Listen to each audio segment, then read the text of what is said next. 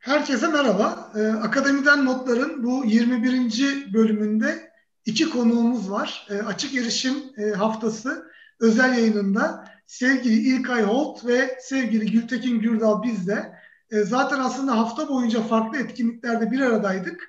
Ama bugün e, Yaşar Hocamızla birlikte e, bu iki değerli konuğumuzu ağırlayacağız. Ben önce Yaşar Hocama da merhaba diyeyim. Hocam merhaba, nasılsınız? Ha, merhaba Orçuncuğum, iyiyim. Teşekkür ederim. İlkay hoş geldin. Hoş, Sen nasılsın? Hoş geldiniz. Hoş bulduk. Teşekkür ederiz bize davet ettiğiniz için bu hafta. Rica ederim. Gültekin sen nasılsın? Merhabalar ben de iyiyim Orçun. Teşekkür ederim sağ olasın. E, açık erişim haftası ile birlikte e, Creative Commons'ın da global zirvesi vardı. E, bununla birlikte aslında etkinlikler bayağı arttı. E, Türkiye'de olsun, dünyada olsun. E, bu etkinliklerin hepsini biz de takip edemedik ama e, pandemi sağ olsun diyelim e, büyük ihtimalle birçoğu kayıt altına alındı. E, önümüzdeki e, haftalarda, günlerde e, bu içerikleri yavaş yavaş e, takip edip e, sindirmeye çalışacağız diye e, düşünüyorum. E, Yaşar Hocam e, sizle başlayalım. Nasıl geçti hafta? E, memnun kaldınız mı genel etkinliklerden? Ya e, hafta e, biz her hafta neredeyse bu Zoom yorgunluğunu e, söylüyoruz ama bu hafta daha da e, yoğundu tabii ki. E, ben bir yandan e, buradaki etkinliklere bakmaya çalıştım. Bir yandan geriye dönük olarak OpenAir'in bir hafta önceki etkinliklerini e, göz atmaya çalıştım. Onun ötesinde diğer canlı hikayeler falan ama hepsine yetişemedim tabii. Dersler de var bir yandan e, salı, çarşamba, perşembe. E, olabildiğince e, göz atmaya çalıştım ama e, hepsine yetişebildiğimi söyleyemem. E, kuşkusuz yani dünya çapında um, sadece e, videolar aracılığıyla, Zoom aracılığıyla değil, aynı zamanda sosyal medyadan da neler olduğunu takip etmeye çalıştım en azından. Bir sürü link birikti senin de dediğin gibi. Onları yavaş yavaş hazmetmek gerekecek hafta bittikten sonra öyle gözüküyor.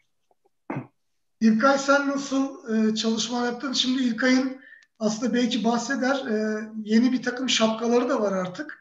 E, İngiltere'deki e, süreç iyice e, bence daha heyecanlı bir hale geldi. Bir yandan Creative Commons bir yandan kendi e, yürütücüsü olduğu proje e, bir yandan açık erişim haftası evet. dolu dolu geçti evet. diye tahmin ediyorum. Bu hafta çok gerçekten çok dolu geçti. Hepimiz buna dair bir şeyler söyledik ama haftayı ben British Library'nin Open and Engage bir konferansı vardı pazartesi günü. Ee, orada da çalıştığım için aynı zamanda tabii hem organizasyondaydık. Dolayısıyla bütün günü açıkçası onları izleyerek e, geçirdim. Bu hafta Creative Commons zirvesi vardı. Her sene gidebilmek için acayip bir çaba sarf ediyoruz. Hem zaman olarak hem e, para olarak tahmin edersiniz. E, bu yıl aslında online'de herkesi de e, olabildiğince teşvik etti katılması için. Ben çok azına katılabildim mesela kendi öz eleştirimi söyleyeyim. Yaşar Hocam dediği gibi hem Twitter'dan linkleri e, kaydettik bir yandan, bir yandan sonradan izlenecek videoları. Bir yandan kendi etkinliklerimiz vardı tabii. Bir de kendi şu an yürüttüğüm projede Samvera konferansı vardı. Açık açık kaynak repository yazılımları. Dolayısıyla oldukça yoğun bir hafta hala geçiyor. Henüz bitmedi. Gültekin, e, pazartesi günü beraber başlamıştık haftaya. E, Cuma akşamı evet. beraber bitireceğiz. Artık akşam özel dün, kutlamaları dün, Zoom'dan yaparız diyorum. E, dün de beraberdik sayılır. Evet evet yani hemen hemen hemen hemen her gün etkinlik var. Senin nasıl geçti hafta? Valla benim de çok e, yoğun geçti hafta. Gerçekten e, bizim kendi yaptığımız etkinlikler bir taraftan vardı. Bir taraftan OpenAI'nin çok yoğun bir programı vardı. E, hem geçen hafta hem bu hafta. E, orada güzel etkinlikler oldu. Onu takip etmeye çalıştık. Tabii burada şimdi toplantılar yüzde olmayınca bir de şimdi saat farkından kaynaklanan toplantı takiplerindeki evet. farklı zamanlar ortaya çıkıyor mesela. Ne 8'de katıldığım toplantı oluyor, 7'de katıldığım toplantı oluyor veya bizim saatte 5'te başlayıp 7.30'da bitiyor falan yani. E, o kısmı da birazcık e, yorucuydu. Aynı zamanda bu hafta işte Açık Bilim Bulutu'nun da bir sempozyumu vardı. Allah'tan TÜBİTAK ekibi hem orada sunum yaptı hem yakından onlar takip ettiler onu. Yani ona çok böyle bir iki e, oturum dışında pek e, katılacak zaman ona bulamadım. Yani yoğun bir şekilde devam etti yani. Kendimiz düzenlerken en azından iki günde yapıp bitiriyorduk. Bitiyordu her şey. O zaman e, haftayla ilgili şöyle gelen yorumları alalım. Bu arada e, Creative Commons'ın toplantıları gece 12'de bitiyordu. 3 saat fark var, zaman farkı. E, öğlen gibi başlıyordu. Ben 12'de 11.30-12'de hala toplantıların devam ettiğini birkaç tanesinde. Sen daha çok izledin. Sen daha çok izledin. Yani evet, evet. Şimdi e, hafta aslında e, temasını e, İlkay çevirmişti ve kullanmıştık. Bu kapsayıcılıkla ilgili e, bir tema üzerinden gitmişti aslında. E, bu son zamanlarda da çok popüler kavramlardan bir tanesi.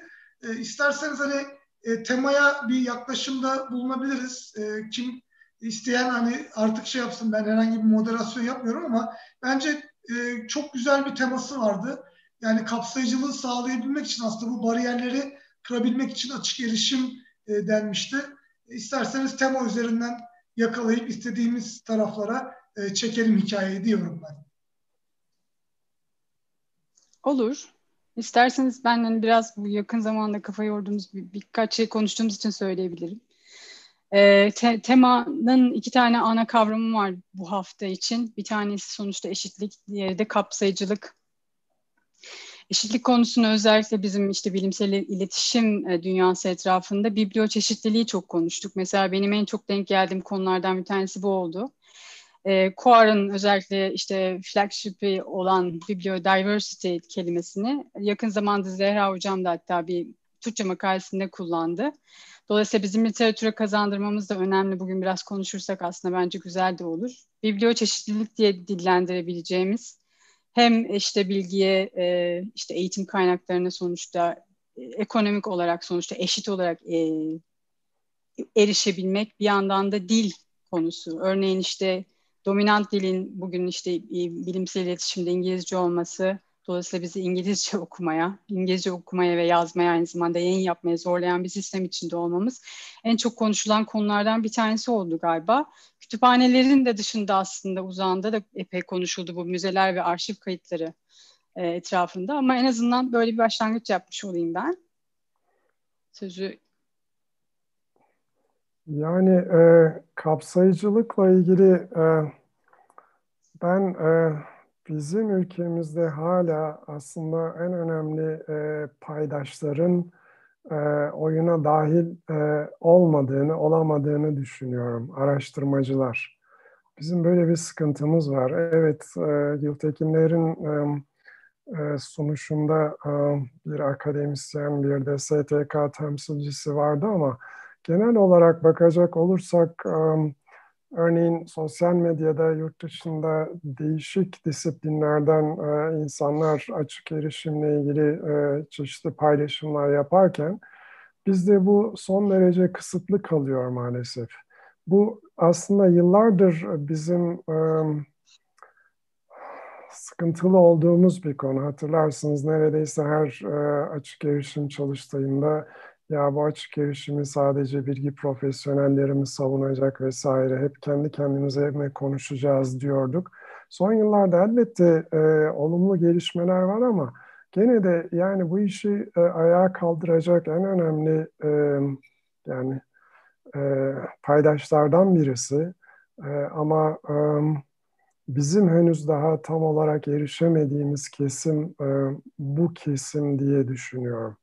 Dolayısıyla da e, kendi kendimize çalıp oynamaya devam etmeyecek isek e, bir şekilde e, hani e, bu kitleye e, açık erişimin ne olduğunu daha iyi e, aktarabilmek gerekiyor. Daha önceki akademiden notlarda birazcık e, bununla ilgili olarak konuşmuştuk ama yani e, şu aşamada e, araştırmacıların e, açık erişimin e, karşısında ya da yanında olmaları için onları düşündürtecek herhangi bir durum söz konusu değil.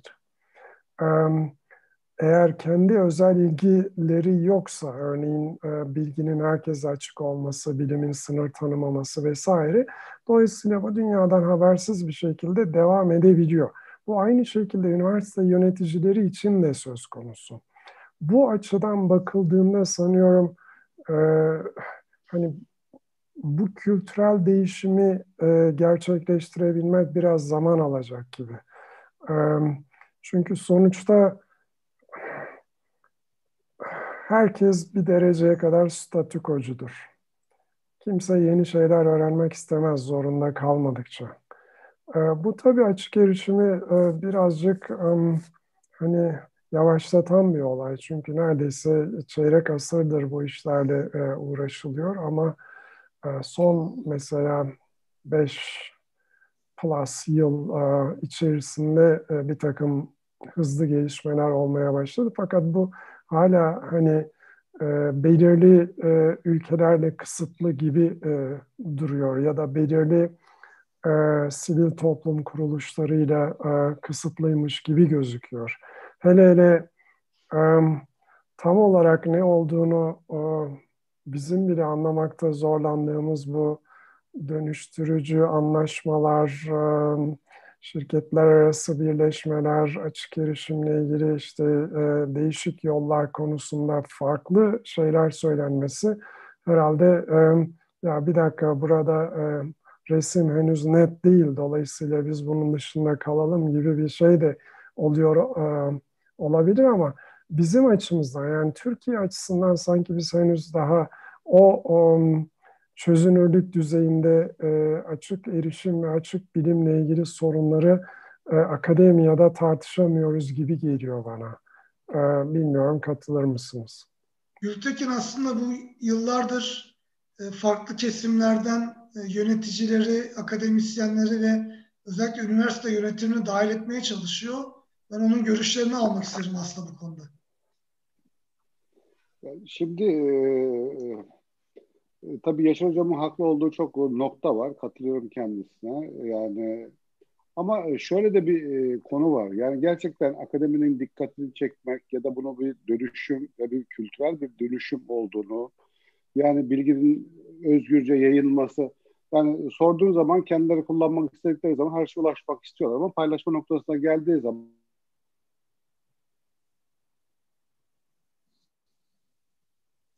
en e, lider üniversitelerden biri olmamıza rağmen dün işte Gökhan Hoca hala işte altın yol, yeşil yol bunların tam e, ayrımlarını yine oysa bununla ilgili çok aktiviteler yapıldı, çok e, bilgilendirmeler yapıldı.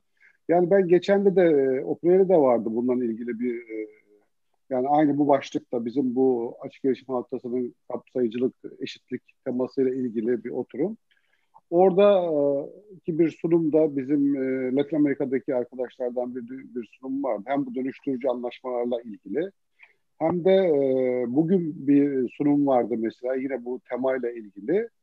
Mesela şu anda Çin bütün akademik yükseltme ve araştırma değerlendirme sistemini tamamen yeniliyor.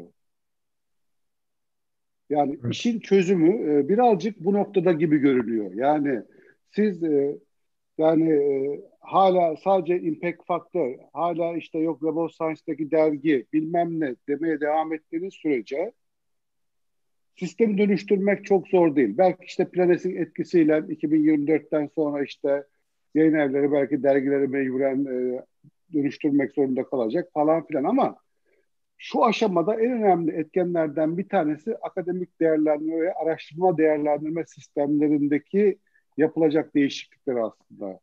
Yine mesela bugünkü sunumlardan bir tanesinde şey vardı mesela yani Montenegro'daki bir üniversite ve Montenegro'nun genelinin mesela bir açık erişimde yol haritasında açık erişim yapılan çalışmaların araştırma e, değerlendirme sistemlerine nasıl e, dahil ederiz? Hangi yöntemlerle dahil ederiz? En iyi e, dahil ettiğimizde bunları işte nasıl kullanırız orada falan gibi böyle bir sunum vardı. O da gayet güzeldi. Yani bu noktada akademisyenlerin ilgisini çekebilmek çok önemli. Akademisyenlerin ilgisini çekebilmek için de gerçekten üst düzey bir çalışma gerekiyor ve bu çalışmanın da akademisyenlerin kendi içinden gelmesi çok zor ve bu noktada da bizim özellikle kendi meslektaş grubumuzdakilerin bu noktada daha fazla bilinç sahibi olup bir şekilde kendi üniversitesinin içindeki akademisyenleri sisteme dahil etmesi e, gerekiyor. Ben inanıyorum ki her üniversitede e, böyle yıldız araştırmacı dediğimiz bu konulara ilgi duyan az da olsa e, insanlar hep oluyor. Ya onların desteğini alındığı zaman farkındalık düzeyi gerçekten e, çok ciddi anlamda artıyor. İşte bizim arşive şu anda e, akademisyenlerin büyük bir bölümü yayınlarını kendi gönderiyor artık yani. Yani oradaki yararı ya da işte o atıflara etkisini ya da hep e, yaşayacağını söyler ya kendisinin ne yaptığını kendi yayınlarını en azından bulabilmek için, sonradan bulabilmek için. Çünkü oradaki sistemin güzelliğini herkes gördü şu anda. Yani adam geçmişten bugüne kadar bütün yayınlarını uluslararası standartlarda bir yerde her türlü formatta kullanılan şekilde bulabiliyor artık. Ve bu gerçekten mesela hoşlarına gidiyor ve bir takım metriklerle bunları onları da sunduğumuz zaman e, gerçekten çok e, e beğeniyorlar.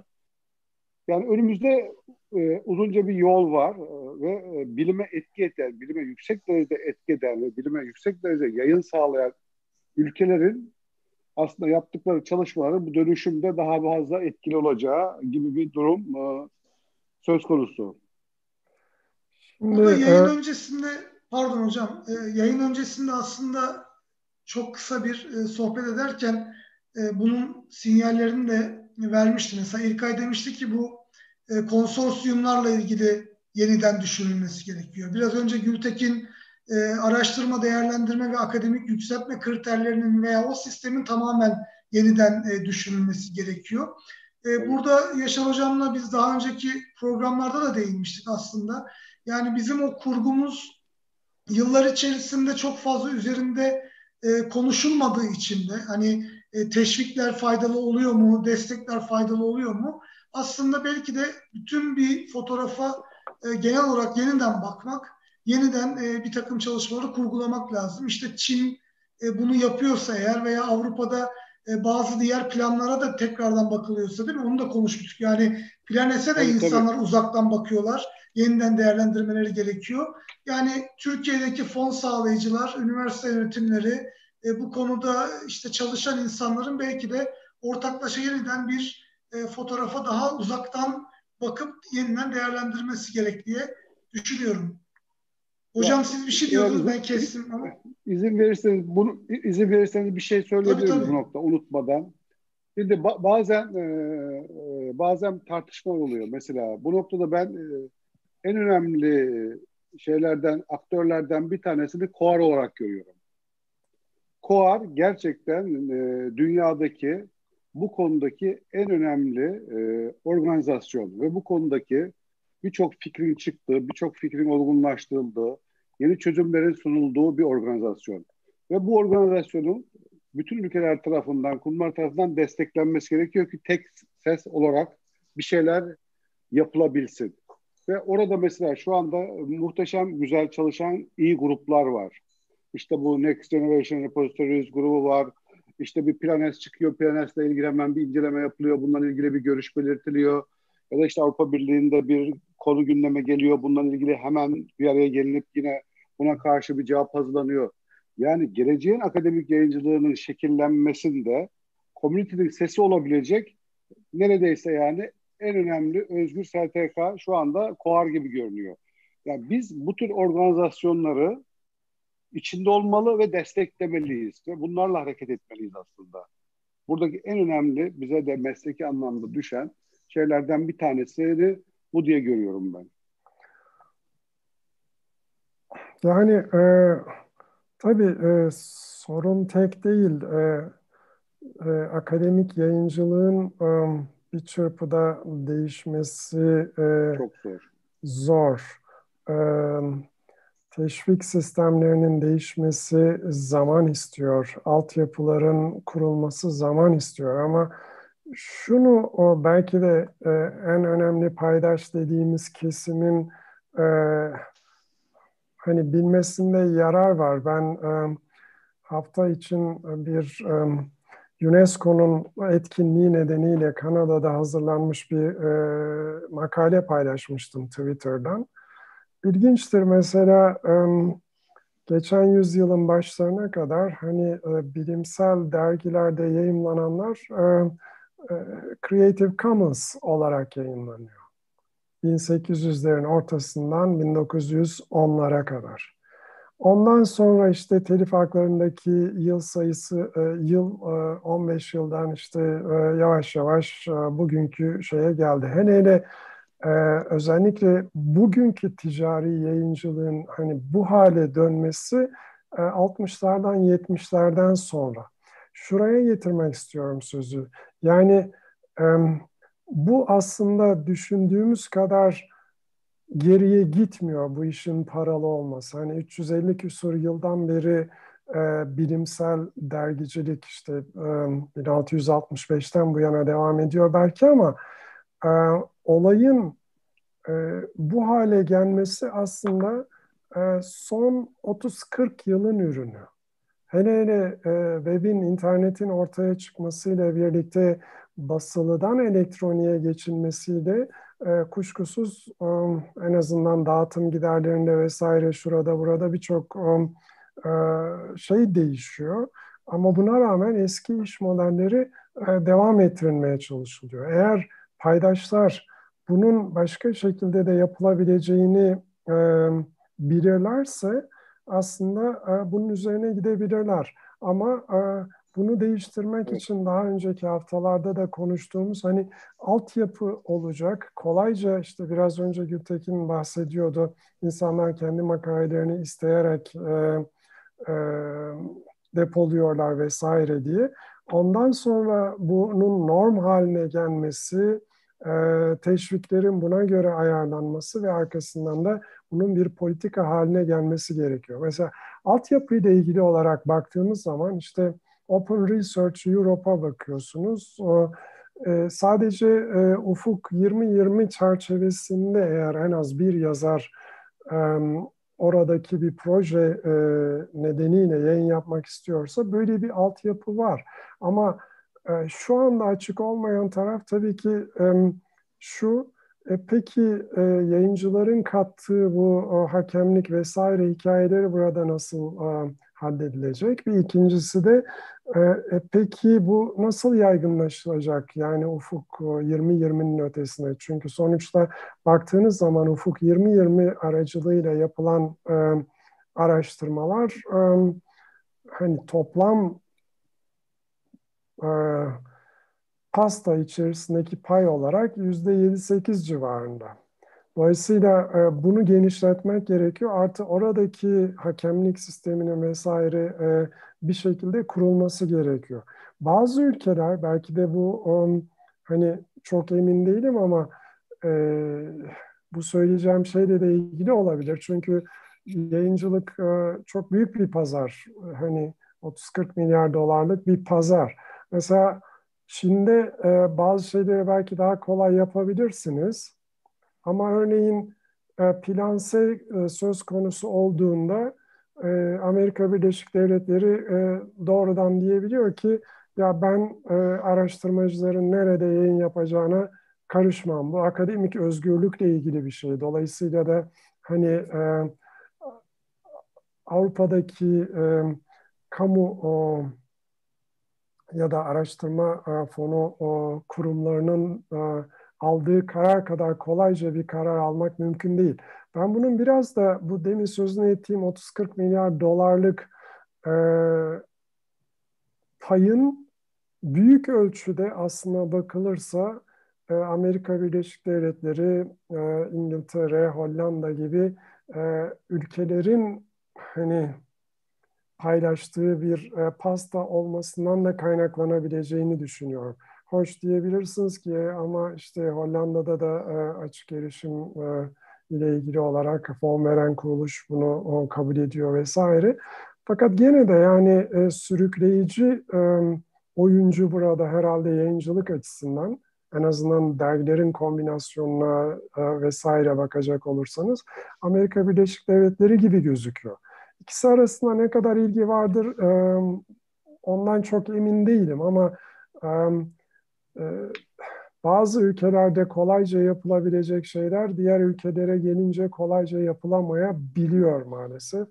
Bu o, e, açık erişimle ilgili olarak Amerika Birleşik Devletleri'nde daha da uzun zaman aldı. Yani 2000'lerin başından itibaren Ulusal Sağlık Enstitüsü vesaire işte önce tavsiye kararı sonra zorunlu yaptı vesaire ama ne zamanki 2013 yılında başkanlık kararı alındı ancak o zaman işte 100 milyon doların üzerinde bütçesi olan araştırmalarla ilgili olarak açıklık konusunda o da gene hala ambargo sürelerini hesaba katan bir e, karar alındı. Aradan 7 sene geçti. Plan S konusunda ise böyle bir kımıldama göremiyoruz.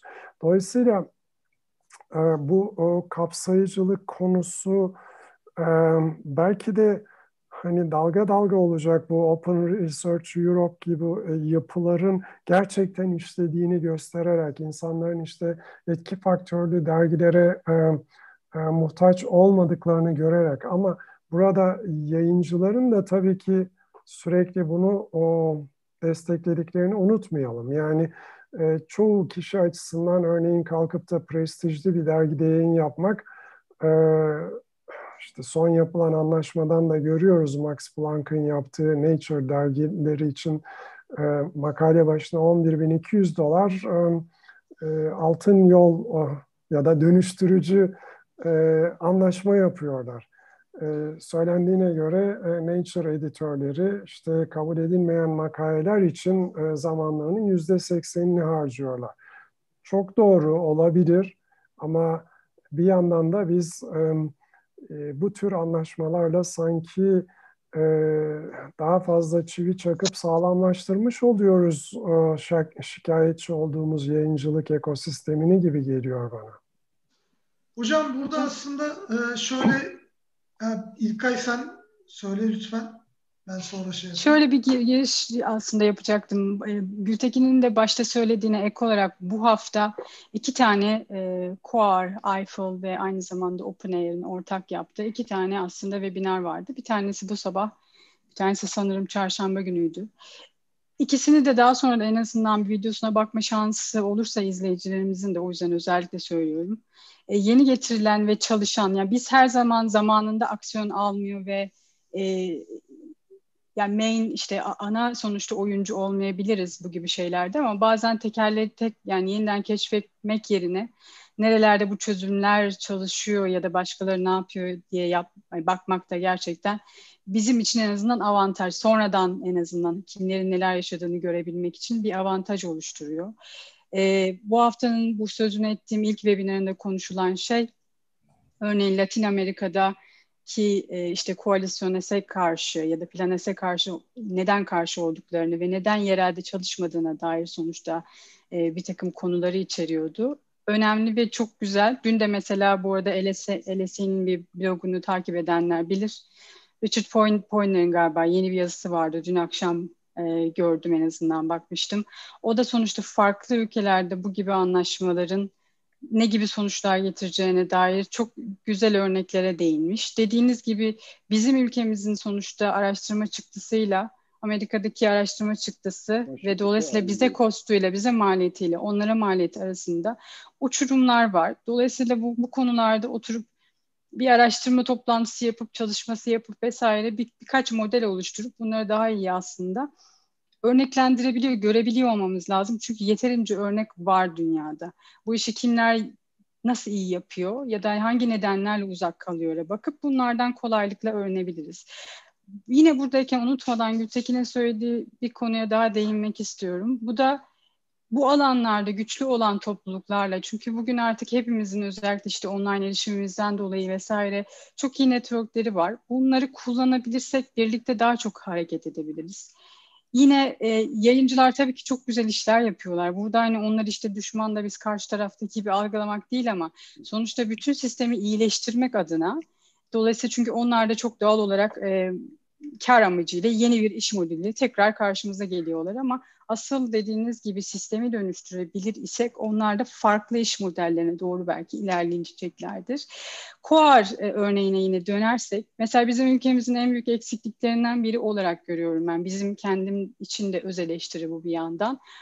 E, yeterince birlikte çalışmıyoruz. Yerelde de biz yeterince birlikte çalışmıyoruz. Ben sizi çok rahatlıkla sonuçta sayabilirim. Senelerdir bir araya geliyoruz, birbirimizi bir şekilde buluyoruz, konularımız vesaire yakın olduğu için belki ama aynı amaç, amaç için süreli bile olsa bu arada her, zaman herkes işte 10 yıl 15 yıl aynı şey üzerinde ve beraber çalışacak değil ama bir araya gelip topluluk olamıyoruz. Bence en büyük sorunlarımızdan bir tanesi bu. Bu toplulukları da yeterince aslında desteklemiyoruz. Bunlardan bir tanesi işte KUAR olabilir. Kaç tane e, bugün işte üniversite kütüphanemiz KUAR'a üye diye bakabilirsiniz ya da kaç tane organizasyon. Kaç tane üniversite e, yine kütüphanesi bütçesinden doğacı, doğacı desteklemek için para çıkarıyor. E, bağış yapıyor ya da Sherpa Romeo'yu desteklemek için bağış evet. yapıyor. Dolayısıyla bizim bu değişimi getirecek olan toplulukları desteklememiz, onlarla birlikte olmamız her zaman katkı veremiyorsak, veremiyorsak bile onlarla öğreniyor olmamız lazım. Ancak herkes böyle bir yere geliyor. Herkes böyle çalışıyor. Dolayısıyla aklımızda kalması için ve bugün aslında konsorsiyum ne yapmalı konusunda ben ben açıkçası Türkiye'deki konsorsiyumdan ya da konsorsiyumlardan yeni bir dönüşüm anlaşmasıyla değil ama bu sistemi dönüştürebilecek başka neler yapabilirler? Bu gibi aslında yeni bir stratejiyle gelmesini beklerim açıkçası. Bu konuda kafayı yoralım. Başka ne yapabiliriz? Araştırmacıları nasıl bu sisteme dahil edebiliriz? Birlikte nasıl çalışabiliriz diye. Gültekin sen Ankos'un başkanlığını da yaptın. Uzun süre aslında İlkay da yönetiminde e, çalıştı. Yani burada e, Türkiye'de bu tarzdaki bir ya belki tek STK başka da yok yani dernekleşmiş şey olan ama yani o Ankos'un çalışmaları olsun ya da yeni bir takım oluşumlar olsun gerçekten çok zayıf ilerlediğimizi ben de düşünüyorum. Yani herkes elinden gelen çabayı gerçekleştiriyordur ama biraz kulaktan kulağa gibi oluyor. Yani yurt dışı ile bağlantısı olan bu konuları araştıran kişiler belirli bilgiyi alıyor getiriyor ama hani bireysel olarak e, araştırma kurumlarının, kütüphanelerinin, kurumların tek başlarına yaptıkları bir çalışma çok fazla olmuyor. Öyle değil mi? Yani bir zorlama gelirse artık Avrupa Birliği'nden de herhalde bize bir zorlama gelmeyecek çok fazla. Ee, ya o bu konuda ne düşünüyorsun? O noktada ya o konuda haklısın. Zaten yani Ankos'un ortaya çıkması ya da Ankos'un işte e, güçlü bir organizasyon olması aslında milli takım gibi. Yani sonuçta e, milli takım nereden oluşuyor? İşte bütün takımlardaki iyi oyuncuların bir araya gelerek milli takım oluşturuyor. Ankos'un da ruhunda veya felsefesinde genelde bu vardı. Yani sonuçta e, bütün üniversitelerin, bütün kurumların aynı e, özelliklerde personel sahip olmasını beklemek çok zor. Ülke kaynağı olarak birçok şey eksik. Ama en azından ülkenin iyi insan kaynağını bir araya getirip belli hedeflerle e, belli şeyleri daha doğru yapabilmek. Ve orada bir maddi güçte söz konusu şu anda Ankos özelinde düşündüğümüz zaman.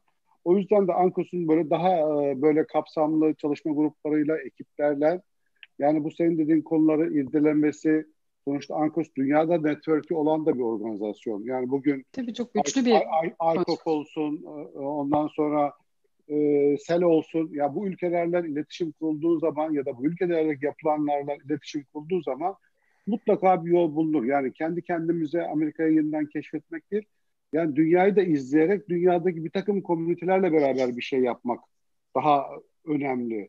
Ve ben şunu istemiyorum. Ülke olarak yani dönüştürücü anlaşma yaptım diye 10 lira ödediğim veri tabanına eğer 15 lira ödeyeceksem ben sadece yayıncının daha fazla para kazanabilmesi için bir yol bulmak istemiyorum yani. Ben böyle bir şey düşünmüyorum.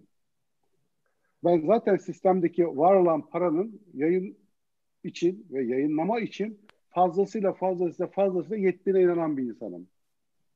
Şu anki sistemdeki paranın. Bir de Hayır, bunun inan- üzerine ben para ödemek istemiyorum.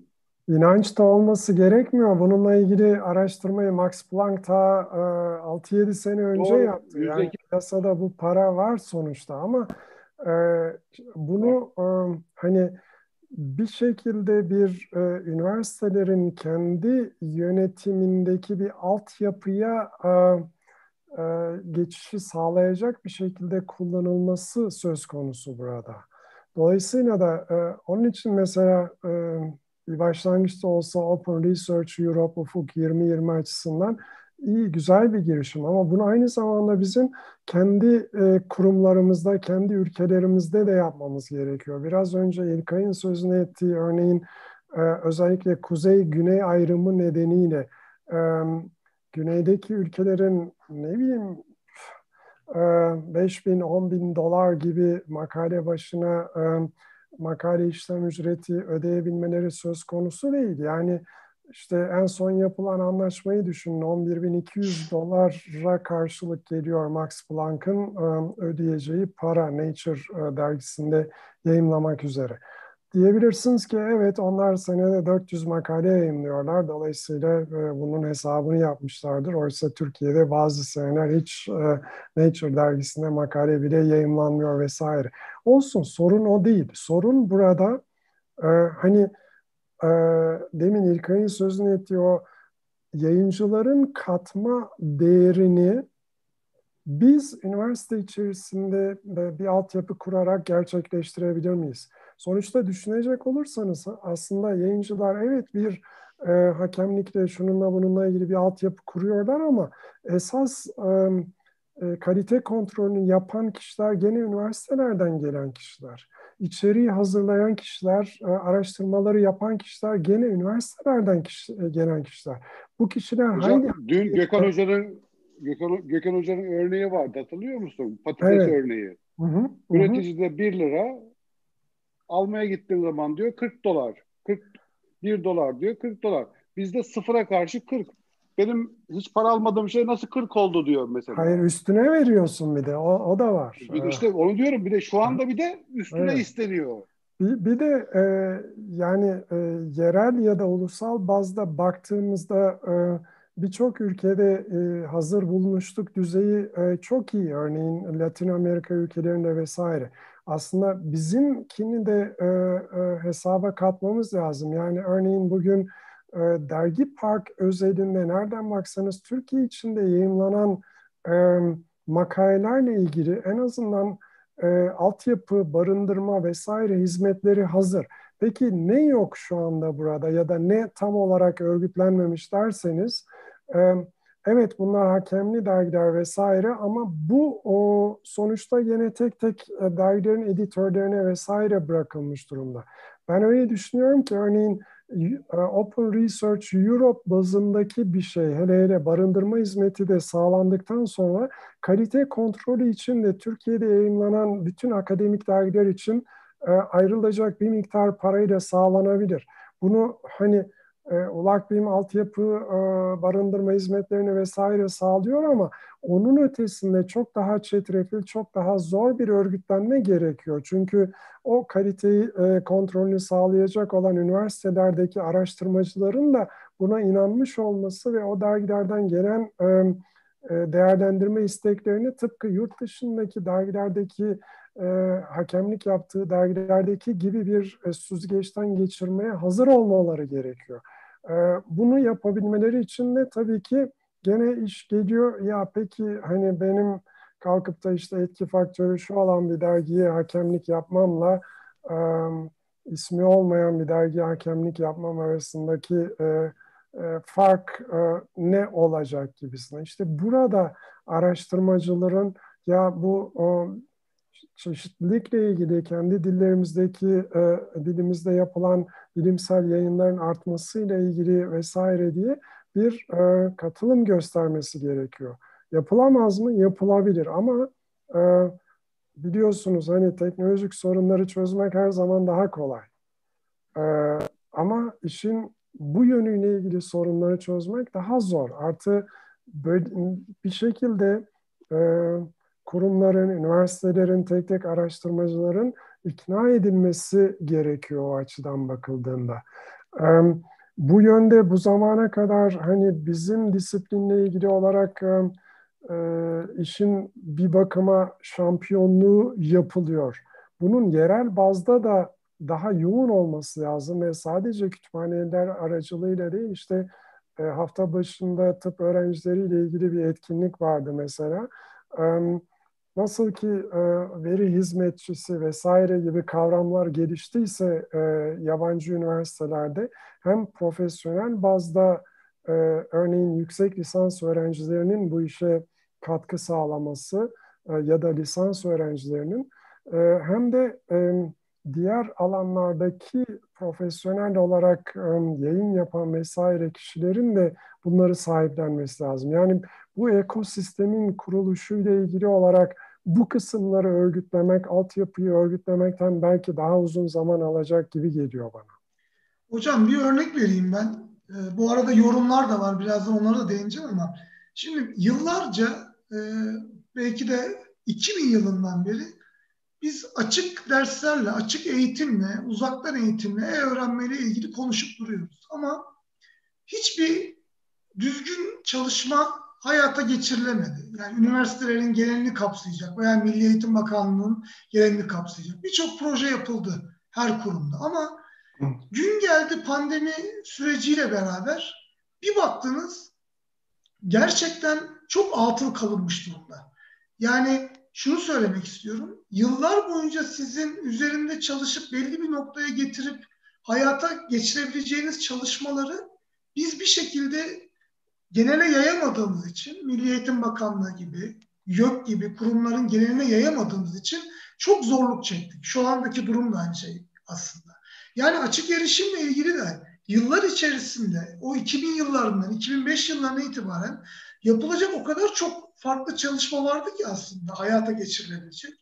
Bunları hep ya çok geriden takip ettik ya da bunların hayata geçirilmesiyle ilgili hep bir takım bariyerler koyduk. Yani bugün biz e, tezlerle ilgili bile tezlerin açılma süreçleriyle ilgili bile neredeyse daha yeni yeni bazı şeyleri aşabildik yani. Ama yarın bir gün daha sert bir yaptırımla karşılaşıldığı zaman örnek olarak proje bazında veya işte fonlayıcılar bazında ve bununla ilgili yine doğru düz bir altyapınız yok. Yine doğru düz yaptığınız bir çalışma. Yani bugün hadi biz bu çalışmaları yapalım diye YÖK'ten bir yazı geldiği zaman bunun altyapısını sağlayacak kaç tane üniversitemiz, kaç tane araştırma kurumumuz var? Ya da işte dünkü toplantıda da dile geldi. İşte bir yazı yollansın, kamu kuruluşları da elindeki yayınları açık erişimle e, sunsun mesela. Ya tamam da sen yıllar içerisinde üniversitelerde bu çalışmayı istediğin seviyeye getirememişsin. Açık eğitimle böyle, açık ders malzemelerinde böyle her şeyde bu şekilde. Bir avuç insan çalışmalarını hayata geçirmeye çalışıyor. Ee, sevgili Gülsün Güneş de yazmış. Demiş ki oluşumlar konusunda aslında şu soruyu sormak lazım. Kurumlar ne kadar hazır bu sürece? Yani sürekli bir şey talep ediliyor, isteniyor ama kurumların tabii kendi hazır bulmuşlukları bu anlamda çok iyi durumda değil. Ve aslında sevgili Halil Emre Kocalar da söylemiş. Ben demiş ulusal boyuttaki politikaların uluslararası politikalara gelişmelere yetişmesini beklemekten yoruldum demiş. Gerçekten de öyle. Siz yurt dışında bir çalışma görüyorsunuz, buna heyecanlanıyorsunuz. Hadi ben de bunu uygulayayım diyorsunuz ama bununla ilgili artık beklemek vesaire yapmak çok yorucu geliyor. Yani bizim bu tepeden inme yapıyla hareket ederek belli bir noktaya ulaşmamız çok mümkün değil. Buradaki olan bütün arkadaşlar Yaşar Hocam, İlkay ve Gültekin şunu diyorlar. Yani bizim en büyük korkularımızdan biri yöneticilerin değişmesi. Ya ULAK bir müdürü ya. değişirse, ya YÖK başkanı değişirse, ya bizim ya rektör bu. değişirse, evet. Ya bizim daire başkanı değişirse. Yani çünkü hep insanlar üzerinden ilerleyen bir durum. Yani biz ne zaman bu insanlar üzerinden ilerleyen durumu e, kurumsal bir e, çerçeveye oturtabileceğiz? Ben gerçekten çok merak ediyorum. Bir ek yapabilir miyim? Hazır tabii, tabii. Sessizlik olmuşken bir saniyelik. Ee, şey, bu, Türkiye'deki çalışma şeklimiz, işlerin nasıl yürüdüğü konusunda hep bunu tekrar ediyoruz. Eminim herkesin ortak noktası bu. Tepeden yani yukarıdan aşağı sonuçta gelen e, politikalarla ya da bir takım işte yazılarla, YÖK'ten, TÜBİTAK'tan hareket ettiğimiz konusunda. Orada da hep konuştuğumuz şu konu var biliyorsunuz. Bu yazılar gönderilir, sonra herkesin ertesi gün bunları gerçekleştirmesi beklenir. Bizdeki en büyük yine eksikliklerden bir tanesi de bu gibi istekleri, politikaları e, hayata geçirirken nasıl yapılacağı konusunda da yol haritalarının eksikliği bence. İnsanlar o arada da kaybolduğu için bunu uygulamaya geçirecek, hayata geçirecek motivasyonu ve kaynağı elinde bulamıyor. O yüzden de sonuca ulaşmayan pek çok şey olabiliyor. Yani e, yaptırımla e, kültür değişmiyor. Hmm. Ee, özellikle demokratik toplumlarda. Dolayısıyla siz karar alabilirsiniz, yapılacak yap dersiniz ama bunun örneklerini de yakın tarihte biz yaşadık aslında. Ee, yapılacak yap dersiniz, ondan sonra içi boş bir sürü kabuk oluşturursunuz. Olay bu değil. Olay e, hani paydaşları gerçekten içerecek bir örgütlenmeye gidilmesi. Ben e, şöyle bir e, bireysel e, örnek vermek istiyorum. Yani bu kapsayıcılığı geliştirme açısından.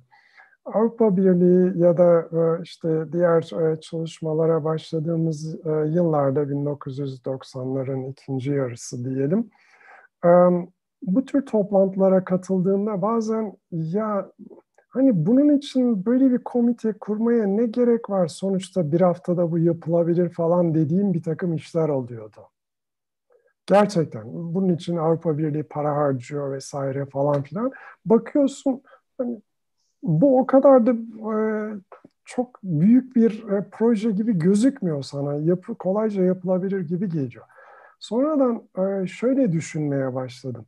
Evet belki bir iki kişinin kısa süreli çabasıyla bu yapılabilir ama bunu bir komite aracılığıyla yapıp herkesi işin içerisine dahil ettiğinizde aslında o neyse artık kavram açık erişim olabilir, başka bir şey olabilir. Onu tabana yaymış oluyorsunuz. Daha fazla savunanı oluyor çeşitli kuruluşlardan. Bu o, bizim biraz önce İlkay'ın söylediği gibi alışık olmadığımız bir olay. Yani birlikte çalışmayla, işbirliğiyle vesaire e, e, ilgili. Herkes işbirliği yarar e, taraftarıdır sorduğunuzda ama bir araya gelerek herkes işin küçücük bir parçasında olsa yerine getirdiği zaman bu işin tabana yayılması ve güçlenmesi ayrı bir olay. Öte yandan birkaç kişinin işte e, sürekli olarak bu işi yapması ayrı bir olay. Onun için de acaba hani bu çerçevede gerek ulusal düzeyde gerekse uluslararası düzeydeki projeleri olabildiğince e, kapsayıcı biçimde diğer e, meslektaşların, diğer e, başka alanlardan kişilerin de e, işin içerisine girmesiyle yapmak sanıyorum ki daha sağlam bir e, temel e, oluşturacak. Ama bu bizde çok fazla e, yok maalesef. Yani o açıdan da benim bu... E, Avrupa Birliği projelerindeki hani gözlemim e, sonrasında acaba e, olabildiğince fazla kişiyi bu işin içerisine nasıl sokarız? Elbette o zaman organizasyonel açıdan daha fazla para harcamanız vesaire gerekiyor ama belirli bir yere geldiğinizde geri basmak o kadar kolay olmuyor.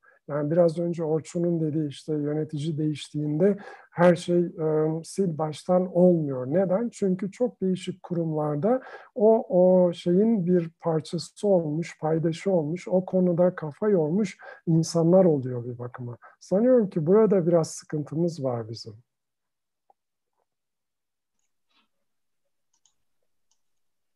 Gültekin ne dersin? Ya sıkıntımız var tabii. Yani sonuçta e, altyapı diyorsun, işte üniversitelere bakıyorsun, kütüphaneler özeline iniyorsun, birçok yere bakıyorsun. Bir veya iki kişi yavarya yok. İşte kurumsal akademik arşiv diyorsun, yarım yamalak kurulmuş, içinde bir şey var yok. Yani şimdi bu şey mantığı zaten düzelmediği sürece yani illa ki yukarıdan birisi bir şey söylesin, aşağıdaki de bunu asker gibi yapsın mantığı zaten çok zor bir mantık yani. O yüzden de birazcık üniversitelerin, üniversitelerin yönetimlerinin, kütüphanelerinin bazı şeyleri içselleştirerek yani kendisinin de bazı çabaları ortaya koyabilmesi gerekiyor. Ama maalesef o noktaya gelmeyince de tabii bir şey yapmak zorlaşıyor. Şimdi e, şeyi düşündüğün zaman yani dünkü Murat Bey'in sunumunda mesela şimdi bir takım altyapıları kurmaya çalışıyorlar ve bazı altyapıların olmadığı için de Avrupa Açık Bilim Bulutu'nda mesela çok büyük zorlanmalar yaşayacağız mesela. Çünkü Avrupa Açık Bilim Bulutu tamamen veri merkezli bir e, organizasyon olacak ve bir takım altyapıların orayla entegre çalışabildiği zaman oradaki servis ve hizmetlerden belki daha e, iyi düzeyde yararlanacaksın. ya da işte bu servis ve hizmetlerden yararlanmak için senin de bir takım altyapıların olması gerekiyor. Ve e, şu anda belki de e, TÜBİTAK'ın en önemli e, gündem maddelerinden bir tanesi bu olacak. Şimdi biz kendimize dönüp baktığımız zaman işte e, e şu anda Dergi Park'ta mesela 2000 civarında e, dergiye ulaşılmış. Ve e, makale sayısı 475 bin, 333 bin tane araştırmacı tarafından yazılmış makaleler, 1500 yayıncı ve günlük ziyaret sayısı 100 bin. Yani baktığın zaman aslında yani açık erişilebilen bir içerik oldukça da şey görüyor. Talep görüyor. Yani ya insanlar kullanıyor bunu. Ya kullandığı bir şey, yararlandığı bir şey, yararına insanları inandırmaya çalışıyormuşuz gibi de bir şey var. Ya sonuçta bizim ya bu araştırmacılara ulaşamadığımız dediğimiz araştırmacılar değil mi bunları yazanlar da bu dergilere koyanlar da bundan da yararlananlar aslında onlar yani. Aynı insan grubu. O yüzden açık bilime Türkiye'nin yaklaşımı birazcık daha e, nitelikli insan gücü, sonra belki işte ulusal düzeyde bir politika veya yol haritamızın olmayışı, yani belki bunları birazcık halledebilirsek, biz de e, diğer Avrupa ülkeleri gibi birazcık daha bu süreçte bazı şeyleri daha düzgün yürütebiliriz. İşte Ankos gibi elinde bir takım imkanları olan bir takım nitelikli iş, iş gücünü, insan gücünü bir arada tutabilen organizasyonların belli gruplar kurup ya özellikle bu dönüştürücü anlaşma dediğimiz anlaşmalarda bir şeyleri inceleyip şu şu bize şu yönlerden uyuyor, bu yönlerden uy, uymuyor. Yani illaki çünkü ben Yaşar Hocam'a çok e, katılıyorum o yönden.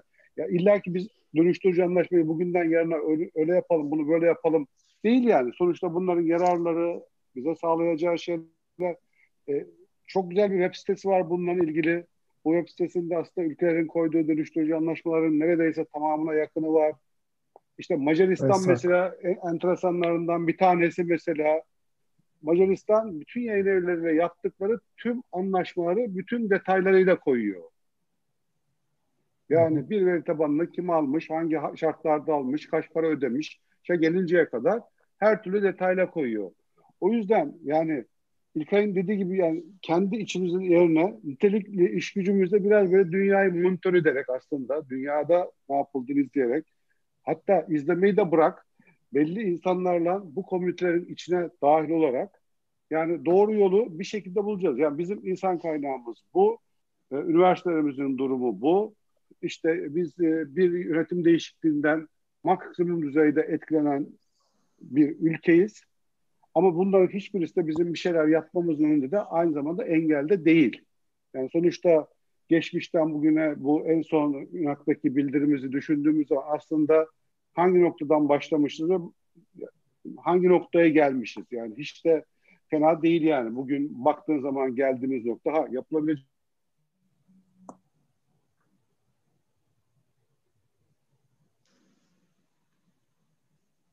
yeter ki dünyayı birazcık daha böyle e, izleyebilmeyi ya da dünyayı izleyebilecek insanları harekete geçirmeyi birazcık daha becerebilelim diyorum ben kendi adıma.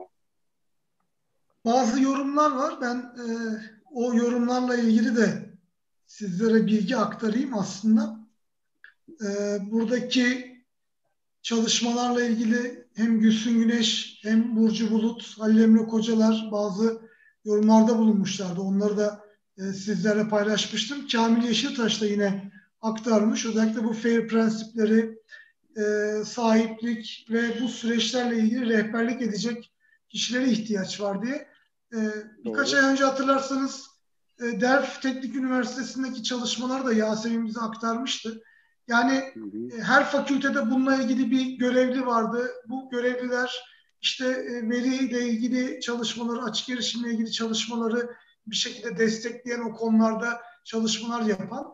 E, bizde de aslında birçok farklı alanda böyle e, ek çalışma alanları oluşturuluyor üniversitelerde ama e, herhalde bu araştırma e, yönetimiyle ilgili, veri yönetimiyle ilgili e, kütüphaneden hariç bir takım birimlere ihtiyaç var.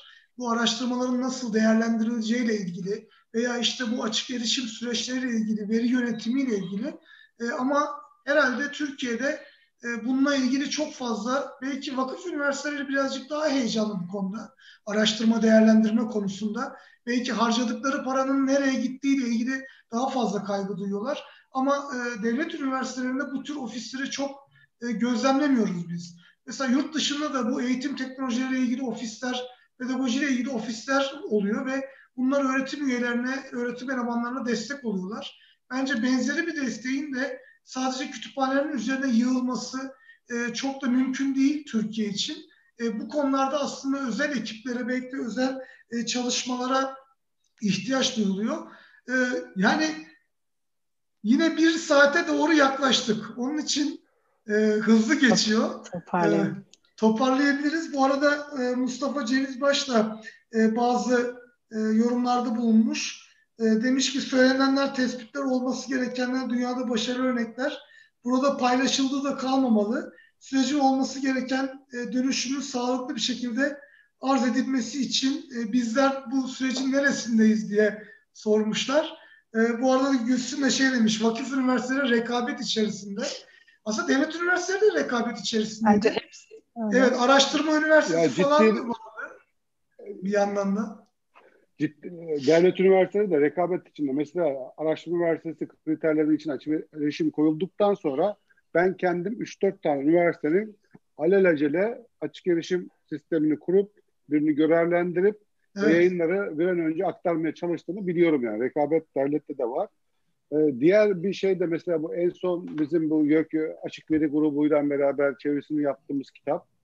Yani aslında meslektaşlarımız veya bilim camiasından da bir e, talep görmüş büyük ihtimalle. Ben bugün işte bu toplantıdan önce en son istatistiği aldım mesela 3186 download var. Araştırma veri yönetimi ve araştırmacılarla etkileşim. Yani demek ki... Nitekim e, hep spor, hep spor üzerinde çalışıyorsunuz yani. Şu kadar download, şu kadar erişim. Hep. Say. Hocam hayat sayma oyunu. ha işte orada kaybediyoruz zaten. burada, burada bence üniversitelerde yani özellikle ben e, yani bilgi belge yönetim bölümleri için söylüyorum. Yani bizim öğrencileri bu konularda birazcık daha iyi bence yetiştirmemiz lazım. Ee, yeni Kesinlikle. öğretim elemanı ve yeni öğretim üyelerinin e, bu tarzdaki ofisleri, bu tarzdaki destekleri üniversite yönetiminden talep etmesi lazım. Yani bu yeni üniversiteler, açılan üniversitelerdeki akademisyenler de yeni akademisyenler. Çok tecrübeli akademisyenler değil. Yani bu insanların bir şekilde takip edecekleri bir rol model olacakları bir takım e, yeni üniversiteler olmaları lazım. Belki YÖK'ün en son bu üniversiteleri birbirine abi kardeş ilişkisi veya abla kardeş ilişkisi içerisinde yeni bir projesi vardı. Yani o projelerde iyi olan örnekleri belki de takip etmeleri gerekiyor diye düşünüyorum. Ee, nasıl yapalım? Son bir e, tur atıp e, tamamlayalım evet. mı yayını? İlkay senden başlayalım. Olur. olur. E, en son Yaşar Hocam'la bitirelim Gültekin'den sonra da. Tamam. Ee, ben son dediğine çok katılıyorum. Öğrencilerle daha çok şey yapmalıyız. Çünkü ya onlar bir şekilde geleceğe yatırımımız hepimiz için. Onlarla daha çok birlikte çalışmalıyız. Bir yandan bütün bu konuştuklarımızın yani neler eksik, neler yapılmalı konularının na ek olarak aslında olumlu da bir şeylerle bitirmek istiyorum. Çünkü bir yandan da Türkiye olarak aslında iyi bir noktada olduğumuzu düşünüyorum. Biz gittiğimiz işte uluslararası toplantılarda kendimizden örnekler verdiğimizde hala güzel örnekler verebiliyoruz en azından sayıca yine sayıya dönersek sonuçta e, kurumsal arşiv sayımız olsun. Sonuçta Dergi Park'ın bugün işte Open Air portalına e, şeyi etkisi olsun, katkısı olsun. Gerçekten güçlü bir topluluk olduğumuzu biz her yerde bir şekilde kendimizden söz ettirebiliyoruz. Bu anlamda aslında iyi bir yerdeyiz. Türkiye içine bakarsak bunca yıldır işte son 15 yıl için zaten bir aynı zamanda çalışma da yaptık. Son 15 yılda bence iyi ve doygun bir e, düzeye geldiğimizi düşünüyorum. Özellikle BBY alanında iyi bir farkındalık düzeyimiz var. Bunu kullanalım. Yani biz kütüphanecileri açıkçası bulunduğumuz kurumlarda çok önemli bir rol düşüyor.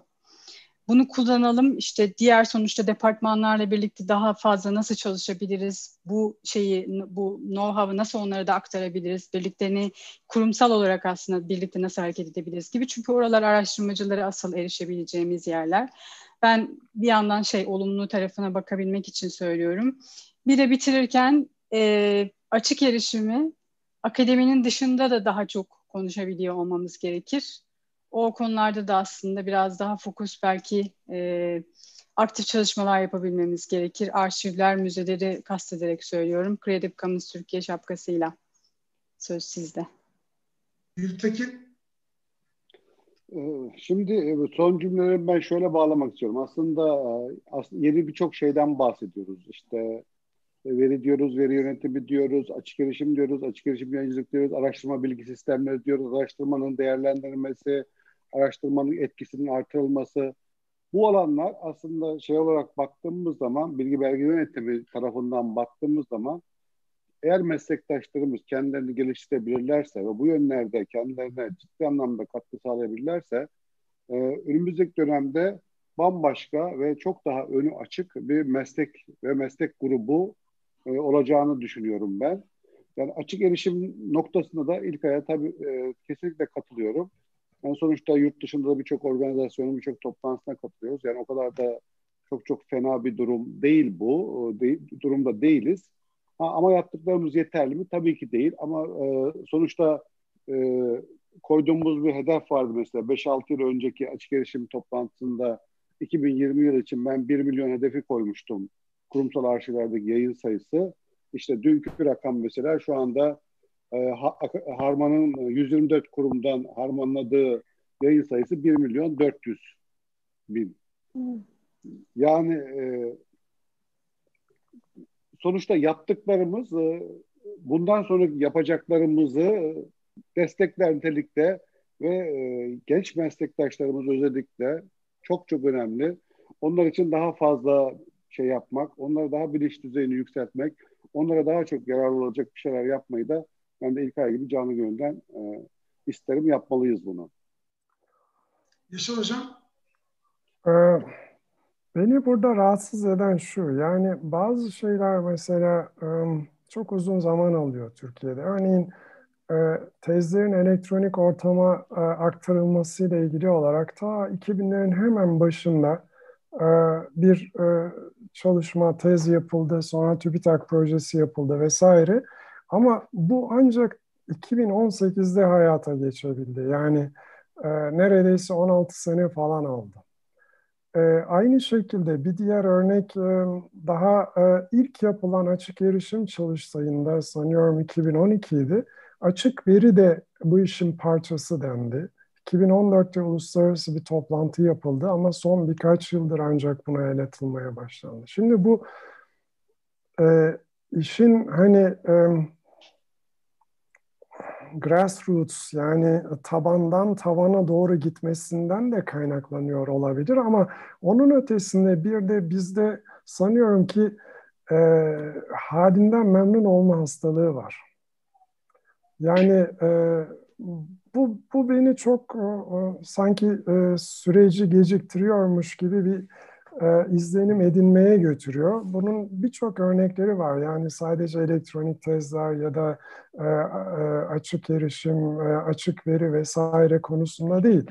Dolayısıyla e, yani açık erişimle ilk, e, ilgili ilk şeye başladığımızda biz her şeye erişebiliyoruz diyen e, meslektaşlarımız vardı örneğin. Doğru. Ee, Aynı şekilde e, bu elektronik tezlerle ilgili olarak birkaç sene önce biz bir çalışma yapalım e, dedik. E, orada gördük ki işin pilotu sırasında bütün BBE bölümlerine e, de göndermiştik. Aşağı yukarı yarısı cevap vermişti. E, öyle bir e, sonuçla karşılaştık ki e, resmi sınırlama süresi 3 yıl olmasına rağmen 3 yıldan daha uzun kısıtlama olan BBE tezleri vardı örneğin. Şimdi onun için ben e, iyi bir yere doğru gidiyoruz, doğru ama lütfen halimizden memnun olmayalım diyorum. Teşekkür ederim. Hocam sağ olun. E, Eyüp Ulugöl aslında bir şey eklemiş sizin e, söylediğinize e, paralel bir noktada. Bu bazı platformlar acaba açık erişimden insanların hani bir şekilde uzaklaşmasını ya da zaten erişiyoruz demesini mi sağlıyordu? İşte bu platformlar işte Yandex grupları, Facebook grupları, işte Science Hub üzerinden erişiliyor vesaire gibi. E, belki de doğru olabilir. Yani sonuçta zaten insanlar erişiyorsa e, bir şekilde aradıklarına e, neden açık erişim olsun ki sorusunu sorabiliyorlardır. E, Müslüm Yurtseven de e, belki şöyle bir yaklaşım olursa diyor e, güzel olabilir. Açık erişim, açık bilim çalışmalarına sıfırdan başlıyor olsak bu sistemi nasıl kurgulamamız gerekir sorusu bize rehber olabilir diye düşünüyorum demiş. Tabii bazı şeyler yanlış başladığı zaman da düzeltmek zor. E, belki yepyeni bir sıfırdan çalışıyor olsanız e, çok daha kolay ama e, bu konularda dediğim gibi e, belki de yeniden bir daha geniş platformdan bakmak lazım. Mustafa Ceviz başta demiş ki bölümlerimizde bu konuyla ilgili dersler veriliyor mu? Yani bilgi belge yönetim bölümlerinde hem e, bu konuyla ilgili dersler var tabii ama aynı zamanda da aslında üniversitelerin e, üniversiteye hazırlıkla ilgili birinci sınıfta e, aldığı bir takım dersler var. Biz bu derslerin içine de yerleştirmeye çalışıyoruz ama bu belki YÖK kapsamında daha geniş bir çerçevede verilebilir mi? Onu tam olarak da e, bilemiyorum. Belki bunların üzerine de konuşmak lazım. Ya dolu dolu bir açık erişim haftası geçirdik. Gültekin sen bir şey söyleyeceksin. E, söyle ben ya. Ben şey, şimdi yorumlara ben de şöyle bir göz attım evet. da sen orada konuşurken yani işte kendi modelimizi geliştirmek, kendi sistemlerimizi geliştirmek gibi bir şey Müslüm'ün bir yorum vardı orada. Yani e, şimdi sadece kendi sistemimizi geliştirmek e, bu alanda bence çok yeterli bir şey değil. Çünkü dünyada oluşmuş bir standartlar var. Ve bu standartlar olursa bilgi değişimi olabiliyor ya birlikte çalışabiliyor sistemler. O yüzden de biz sadece dünyadaki oluşmuş standartlara katkı sağlayabiliriz ve o standartları uygulayarak bir şeyler yapabilirsek zaten çok büyük sorunumuz e, yok yani bununla ilgili.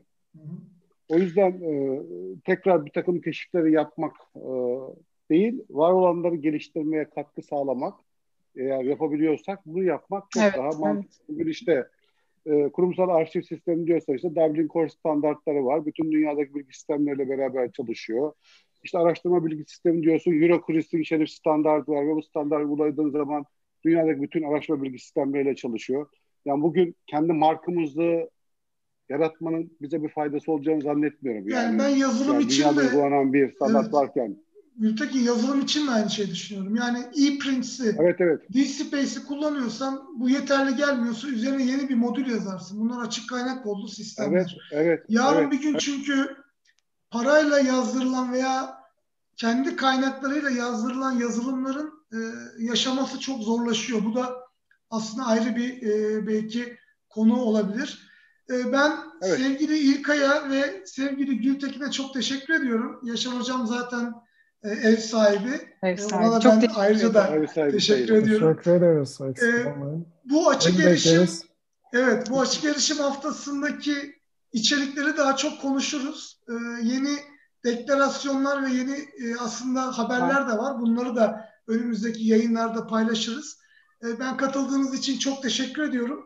E, önümüzdeki hafta hocam e, farklı bir konuyu yine gündeme getiririz. Hiç konuşulmamış, e, üzerine ayak, ayak izi olmayan yeni konular e, yer alabilir.